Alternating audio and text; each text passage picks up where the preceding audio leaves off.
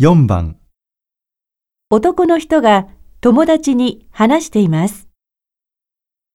あのさ、昨日テレビで宇宙飛行士の若田さんが話してたんだけどさ、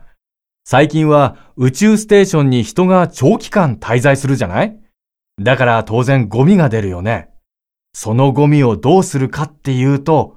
宇宙に捨てるわけにもいかないし、宇宙ステーションの中で燃やすこともできない。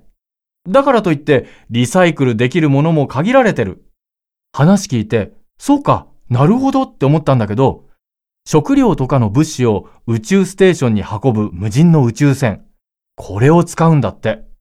物資を宇宙ステーションに運び込んだら、今度はこれに溜まったゴミを詰めて地球に送り返す。すると、地球の大気圏に突入して、宇宙船はゴミを積んだまま燃えてなくなるというわけなんだ。なるほどでしょ？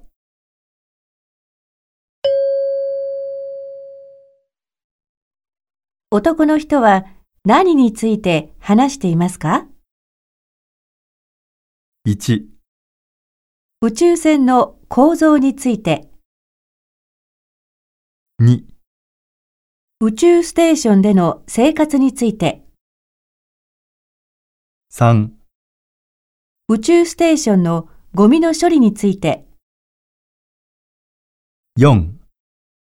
宇宙ステーションのゴミの再利用について、